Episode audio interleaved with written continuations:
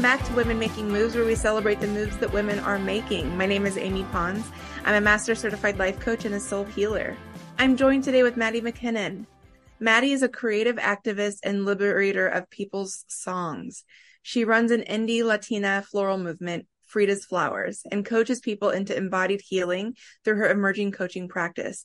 She is deeply inquisitive, wildly free, and unapologetic about her life and love. Maddie, welcome. Thank you. Welcome to you as well. Thank you so much. I can't wait to share the cover art. You're posing with this gorgeous bouquet of flowers. yes.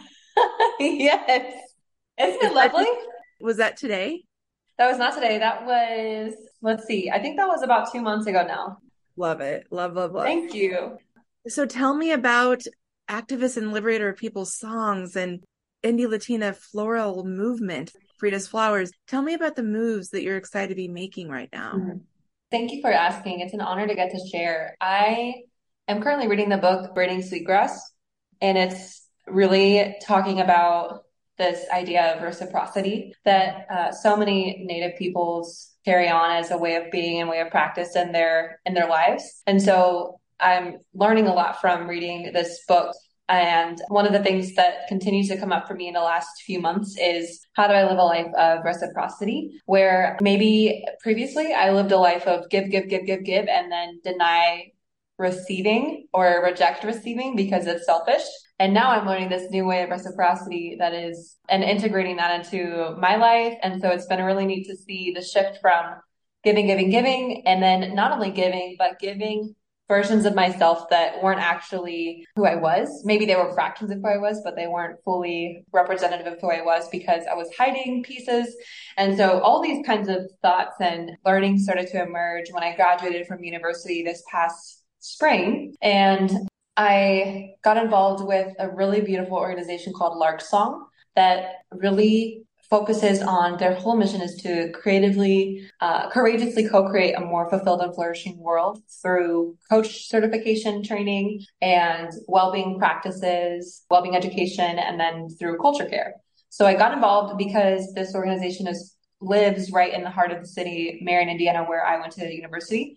And so I was coming off of an entire like four years of experiencing a lot of systemic oppression in my own body as a woman of color and as a as a leader and as someone who has a voice, someone whose voice was repressed. And so coming off of a lot of oppression into this beautiful space that was incredibly liberated, mostly female operated, like just really liberating. And so when I encountered Lark Song was kind of this instant redemptive. Like I, I felt like there was a divine intervention in my own life of you will not become bitter because there's so much more for you to experience and this is going to be a long journey of healing. So kind of holding that duality of you're you're not going to become a bitter jaded person and there is going to be a lot of healing that you're going to need to do. And so holding both of those together really set me on this journey of going inward and doing a lot of my own inner work, connecting to my ancestors, connecting to my Latin heritage, connecting to um, I was I was raised in Mexico City, so connecting to the fact that I am Mexican and was raised there, and so, really doing a lot of work around racial identity development, ancestral connection. That all of that connected really brought me to where I am now, which is this marriage of coaching and flowers. And my grandpa was a florist, and I grew up next door to the largest wholesale florist in Indianapolis. And so I was kind of grew up around flowers, and it was just a really cool opportunity for me. And I beauty is something that I hold high regard for. And so I was thinking about a way to bring beauty that would merge connectivity in my own city, in my own community that I was moving back to from Marion, Indianapolis, and then how to bring in that, the whole cultural idea of that. And so really started to think about like what could that be what could that look like i'm a musician so it could look like an album but i wasn't feeling drawn to that at the time just some different, you know, ideas. And then all of a sudden I was like, let's think about flowers. Like flowers are this beautiful connector between all kinds of cultures and all kinds of people. Flowers are also living. Flowers have a lot to teach humanity. Flowers are beautiful. Flowers are typically used in really celebratory moments, like really important moments of people's lives. And then also just for like the mundane. So kind of seeing this beauty of like flowers emerge. And actually my husband has been a really beautiful champion of all of this work that I have been doing. And he was like, what would you like to name your, your floral business? Like, what do you want to name it? And I was like, doing my makeup one day and I have this beautiful picture of Frida Kahlo right next to me. And I was like, oh my gosh, it's Frida's flowers. And so this kind of just emerged. And then I started doing a ton of research around like what businesses in Indianapolis could I collaborate with to make this. Oh, I just showed Maddie. I had to. I had to show Maddie. This is my favorite little purse. It's literally a tiny purse with Frida Kahlo on the uh, front. and I love the synchronicities of everything that you're talking about. It's yeah. It's I was gonna say it's wild and it's not because our spirit teams know what they're doing and our spirit teams brought us together. And yeah. so it's just That's amazing. I love that so much. So, anyways, I was thinking about like who who else would be more worthy of being honored in this way than Frida Kahlo because she really championed so much of the feminist movement, especially in a culture that was incredibly patriarchal and oriented around machismo. And so for her to really champion not only femininity and feminism, but also to be an artist in all of that and a poet and a writer. Like she just had this really beautiful resonance in her life that she really stayed aligned with. And so I don't know, that all just like brings me to where I am now doing this coach um, certification training through Lark Song and then also starting this business. So yeah, it's been a real gift. So that's kind of where I am now. So when you say people's songs, is mm-hmm. that is that the person's unique brilliance and their higher purpose of what they're here to do? Yeah. Okay. Yeah, it is. So that's, and I, again, I find so many synchronicities with our journeys. Mm. I, uh, a year ago this week, I exited the corporate mm. world. I had been a corporate executive for so long and it really started to, to hurt in every way it could hurt. And I also know that it's part of my soul contract that I came here to experience mental, physical, emotional abuse. That mm-hmm. was part of the that was part of what I signed up for, you know, on this mm-hmm. on this plane. And mm-hmm. what's beautiful is that I mm-hmm. kept doing more of the same. And I probably you mentioned divine intervention. It, there was something more mm-hmm. that was constantly I don't want to say nagging at me because my spirit team doesn't nag me but yeah. they're they continue to put things in my pathway to say yeah. let's see what she does with this let's see what she does with this and i finally got the memo you know mm. um, about a year and a half ago where it became mm. overpowering in a way that yeah. i knew i could keep going down you know a corporate path and make all the quote unquote money and the titles and things like that Mm. And I also knew I was meant for a lot more in this mm. world and to go mm. inward and to go into the cosmos and talk to my ancestors and my spirit mm. team and figure out I'm here mm-hmm. on the space and time for a reason. And I wanted to figure out what that was. And so there was kind of like a one last straw moment in my corporate mm. world that said, okay, today's my last day. And I didn't look back. I didn't have a plan. I wouldn't have told you that I wanted to I wouldn't have told you that I wanted to become a coach. I wouldn't have told you that I wanted to own, mm-hmm. like you know, start my own business. I wouldn't have told you. A, a, matter of fact, about a week or two later, I think I was mm-hmm. almost about ready to do more of the same. I was about to take another corporate mm-hmm. when I was like, wait a second. okay, mm. all right. let's intentionally pause for a little bit and let's let me not just keep rolling with more of the mm-hmm. same. And that's what really that overwhelming feeling of needing and wanting to go inward mm-hmm. and to yeah take stock of all of the deep conditioning and training that I had received my entire life. Yeah.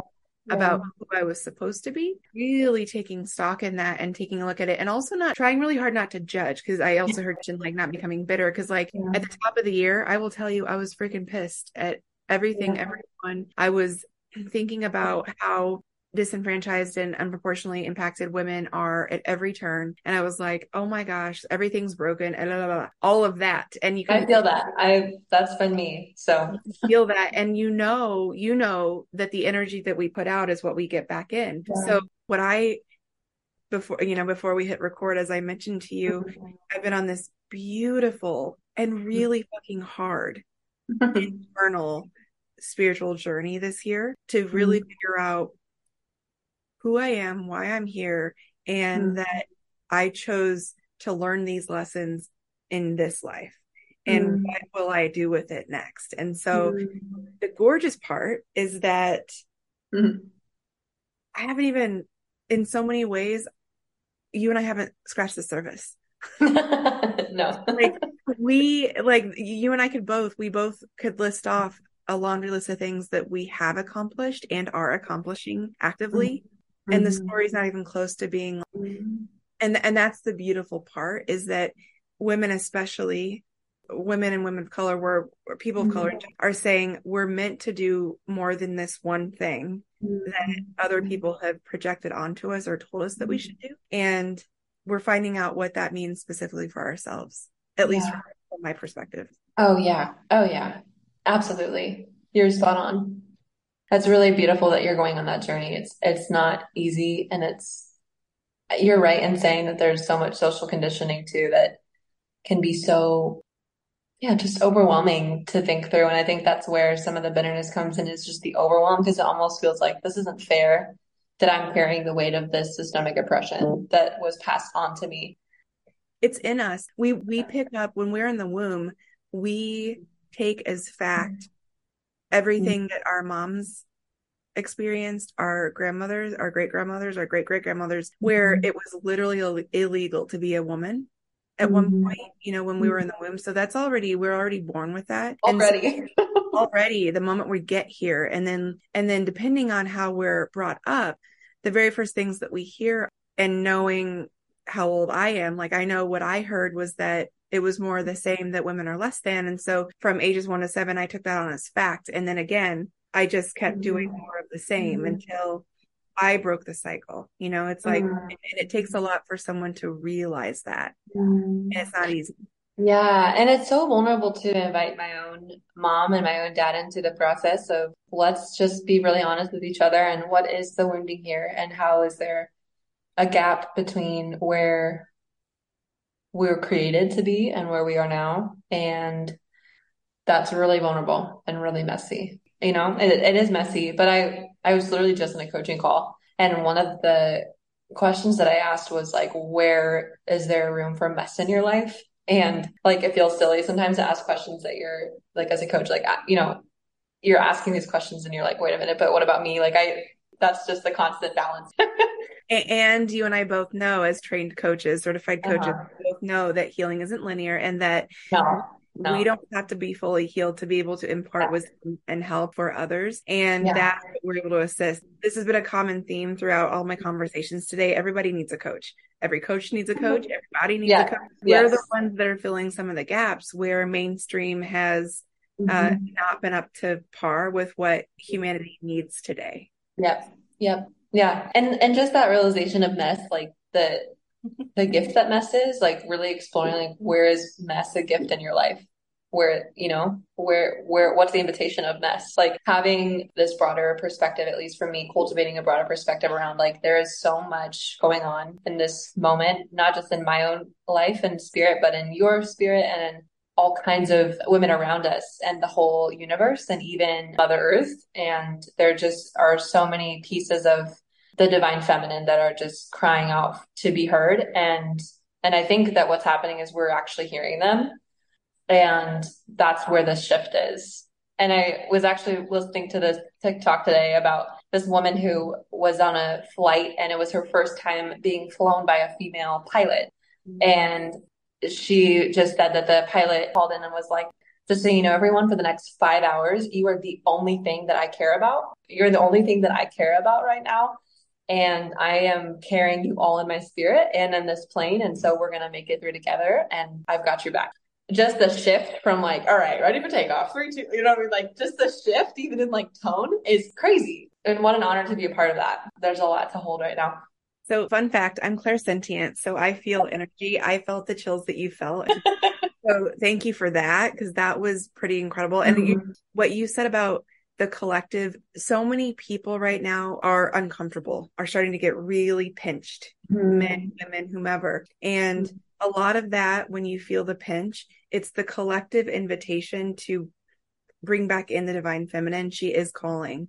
Yeah, and many of us we're answering it. There's there's a reason why so many people and especially women are emerging from yeah. the patriarchal lives that we've been living to maybe a more consulting coaching space, like where we are yes. able to divinely answer that call. And yeah. it's not to say that we don't need the masculine. We need the restoring yeah. of the balance, yeah. the divine masculine and feminine, where we've been leading in the masculine for so long. And I love that you know exactly what I'm talking about. And then and then also taking a look at Gaia. Gaia will restore balance when she feels called. There have been a lot of times where I've tapped into Gaia and she's been sad and crying because there have mm-hmm. been all of these natural disasters happening. Yeah. She, she hasn't wanted to do yeah. that, but her whole goal and job is to restore balance. And yeah. so if we take a look at what what Gaia is doing and like we're being called to do, mm. all of the work that we're doing is restoring the balance.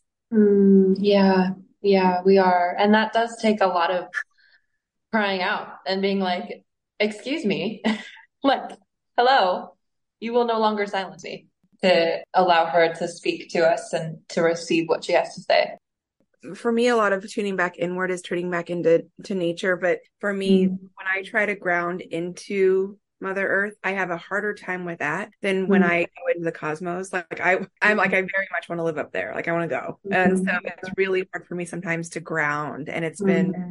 A big part of my work in my first and second chakra. So it's, mm. it's all beautiful and divine and wonderful. Mm, um, it is. I want to go to a post that you've made that you actually reposted uh, a few days ago from Dr. Mm-hmm. Autumn Blackdeer, and I want to hear oh. more about what you're thinking about and and what led you to repost this. So, mm-hmm. Dr. Autumn Blackdeer says, "Can we problematize the term ethnic cleansing? It feels mm-hmm. like it reinforces the idea that marginalized groups are dirty, sinful, etc., and thus their genocide is justified because it mm-hmm. cleanses the land. I don't know, it just doesn't sit right with me." So, where is this term coming from, ethnic cleansing, and in what kind of context? And yeah, so I'm actually just gonna pull that post up for myself really quick. There's so much that I love that she talks about because she really there's a lot there's this whole movement of like being woke. Yeah. Um, and she sheds light on something deeper that I think resonates even more deeply with the human longing than wokeness. Not to say that there's a place for becoming awake to the people around you in a way that is like, you know, necessary like oxygen. Did you know that being woke is simply considering someone mm. else's perspective and experience? Mm. Do you know what I mean? when you like put it that way, it's like that's just like the bare minimum. like the audacity of being woke. You know, it's like again, it's just I I struggle when people like, oh, like make fun of that term. It's like, okay, mm. call it whatever you want, but it's it's mm. it's having mm. the audacity to think outside yourself. Mm. Yeah, yeah. So there's ethnic cleansing really comes from this place of one white supremacy around making sure that that a place stays ethnically homogenous. And the way that it stays ethnically homogenous is by forcing people to be removed from a given area. And typically those are people who are of different ethnic backgrounds, uh, religious groups. There's all kinds of connection to slavery and ethnic cleansing. There's all kinds of connection to colonization, the, the global colonialism, just all kinds of really evil spirits around.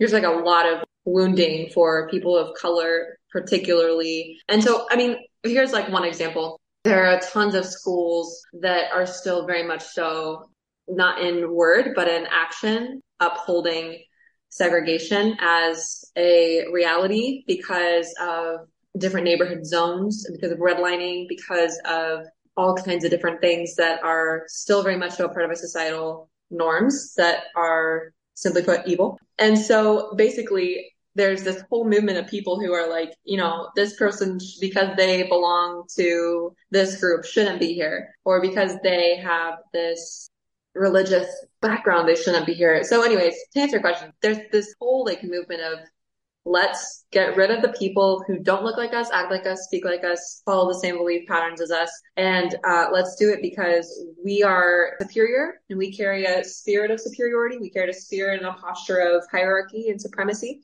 And that's really where that comes from. And so when I posted, when I reposted this, first of all, like I said, I just really admire if you haven't, for any listeners, if you have not followed her, please by all means go back through my own post on my LinkedIn and find her, or just search in Dr. Autumn Blackdeer and maybe we can link her LinkedIn in the show notes. But she just does this beautiful work of anti-colonization, anti-racism. She's an activist. She's an indigiqueer. And so just even her title of ancestor in training, she's really fighting against everything that ethnic cleansing is is saying and and the fact that she even has to say let's problematize that term is kind of wild to me because it's like to someone who has lived in it and been entrenched in it, it's like duh but like what she's doing is so gracefully and fiercely bridging the gap so that people who just simply do not have ears to hear all of a sudden are like, wait a minute, okay, let's see. Now I understand why that's a problem. So what she's saying is it just feels like it reinforces this idea that marginalized groups are dirty, sinful, etc., and that their genocide is justified because it cleanses the land. And so I am not connected personally with Dr. Blackdeer, but I do know that she's a deeply connected person to the earth, to the people of the earth, and to her own story and her own life. And so I imagine that this has to do with the conflicts in Gaza and Israel. And so, and, and also just a lot of other things that are going around in the world. So that's kind of where that's coming from. And, and I always, every chance that I can repost her work because I think it deserves to be seen by everyone. Is mm. the term ethnic cleansing a whitewashing term for whitewashing? I would say it is. Yeah. That seems like white people don't want to say whitewashing, so they need to whitewash the term so that it's less reflective on themselves and then and say something outside of them. Yes. Yes, yes, absolutely. And it's so discreet, which is oh, it's not it's not actually discreet, but to people who are people who are conditioned in the way of thinking of colonization and racism, it is it's something where it's like you you almost don't even notice. But this is this is all just whitewash jargon and an attempt to whitewash communities. So it's devastating. In my journey this year, I struggle with Fourth of July, with like anything that yo, none of us were here. Well, that's not true that none of us were here.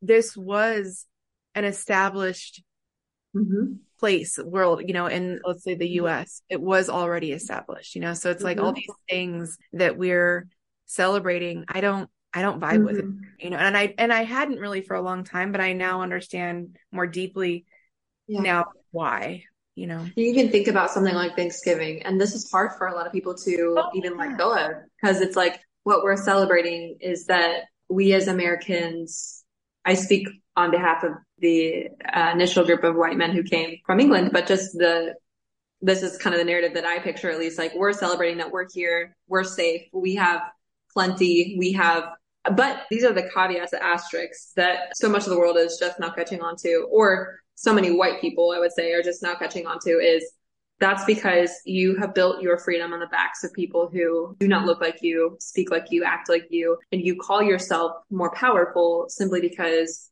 your embodied presence is that you have white skin. And so then because of that, you get to use that power. So anyways, it, it, when you start to really think about even the celebrations that we have the question that I have is not even necessarily like, how do we just like get rid of these holidays? How do we reframe them and mm-hmm. properly educate, especially young people, the real story, not the story that sounds comfortable? Because I remember in my own history books, there was not much about slavery. There was maybe two or three pages about slavery and the history of racism. And primarily it was factual. There was no kind of like remorse in the history books around this is a horrible act of humanity. There was nothing that was legitimately sorrowful about any of it. And so teaching students the right, the history that's, that says this is where, you know, I have, this is where we as a society have truly gone incredibly wrong. And so that's, anyways, yes, so many thoughts. So are we suggesting, Maddie and Amy, are we suggesting that we mm. don't celebrate any holidays? Mm. No. Mm-hmm. But we are asking you to consider mm-hmm. that we're hearing one perspective. What is interesting is that I've had some of these conversations with some folks and they're like, yes, and it has become a place of gathering for family and love. Mm. That can be true too. Mm. Mm. It's just also just giving, again, the consideration of the whole story. Mm-hmm. Mm-hmm. Absolutely. So, what would you share with people that both want to know mm. kind of a full story and like want to learn and what would you share with them? But then also what would you share with people that are kind of staunch in there that aren't even open to hearing something? Mm-hmm. i mean i'm gonna like pull up my my role as a coach here. Like there are a lot of questions that would emerge for me around both of those different like it, it seems like there's two kind of pools of thought. There's or schools of thought. There's the school of thought that says I'm curious. I want to learn more. And then there's a school of thought that says this is all bullshit. You're just all a bunch of liberals. What, like whatever the whatever this right, that's the extreme. I'm not saying that that's always the case, but to really start to ask yourself questions. And I would say notice where in your body, notice where in your body things start to emerge when you start to talk about or hear about conversations regarding racism and colonization. What comes up in your own body? Where does it show up in your body? Are your shoulders tense? Can your can you relax your jaw? Like start to really pay attention and just notice where in your body things are beginning to emerge. And then I would say for both ends of the spectrum and then everywhere in between, the thing that's going to continue to unify us, I believe, is curiosity, because that's where we'll start to seek so much common ground and that you're a human being and I'm a human being. And ultimately, we both just want to belong here and we both want to make a meaning out of our lives. And even if those avenues for meaning making are entirely different, what matters is that we're ultimately trying to make meaning. And so how do we unify? And I think we unify through curiosity. And so I would just say to anyone listening, including my own self, is how can we really begin to approach these conversations and the work that we're all doing and know is so important with curiosity and really beginning to ask ourselves what's coming up? Is it arrogance and pride and like, you're wrong? I don't want to talk about that. Without judgment, begin to ask yourself, what is that? Like, what's that about? And where else in my life am I feeling closed off? What story am I telling myself about the world that I live in? What about comfort am I holding on to? What feels important about being comfortable with the story and the narrative? And so I would say like a lot of times when I'm in conversations, even like this, even though I've been having these conversations for years, uh, I still get like worms in my stomach where I just feel like there literally are like worms crawling around like and just like, okay, you know, instead of judging that, moving into a place of curiosity. What is that? What is my, what is my stomach trying to tell me? What can I learn from this gut reaction? So that's kind of what I would say to listeners.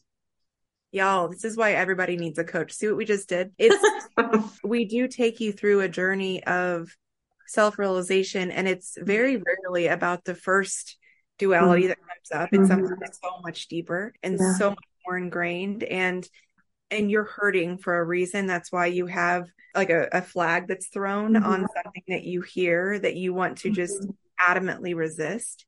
Mm-hmm. it's an invitation to go in. Where can we find you? You can find me on linkedin. I'm my full name madeline mireles mckinnon. And then my instagram for frida's flowers is just frida's flowers indie so Frida's F R I D A S, Flowers F L O W E R S, Indy I N D Y as in Indianapolis. And then that's really where I hang out most of the time. So those are the those are the places and you can also find me if you're in Indianapolis, feel free to find me somewhere around Indy with a flower pop-up. So yeah. that's amazing. I'll keep that in mind if I venture down from Chicago. Yes. Maddie, closing remarks as we wind down.